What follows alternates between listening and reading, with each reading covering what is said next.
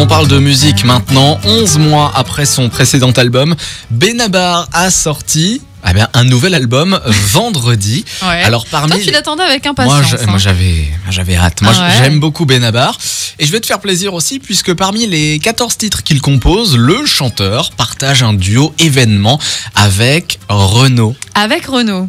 Exactement. Effectivement, je m'y attendais pas celle-là, mais Voilà. euh, c'est une, bonne nouvelle. Alors sur cet album, Benabar évoque des termes universels comme la vie, la mort, l'amitié, l'amour, le temps qui passe, mais également les réseaux sociaux et la façon dont ils régulent notre quotidien.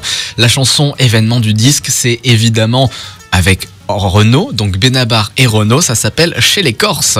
C'est pas l'espoir qu'on a besoin, c'est de tendresse et de force. Allez, viens.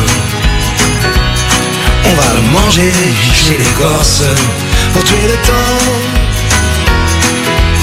Légitime défense, on dira du mal des gens qui disent du bien de l'existence. Bruno Nicolini, de son vrai nom, a témoigné Je n'osais pas l'espérer, je suis très admiratif de son travail. C'est une chanson où j'ai pensé à lui tout de suite, c'était une évidence. Chez les Corses, c'est un restaurant que Renaud m'a fait dé- découvrir et je lui ai proposé le titre et je suis très reconnaissant qu'il ait accepté de le chanter avec moi. C'est ce que confie donc Benabar, très fier d'avoir pu collaborer avec cette légende de la chanson française.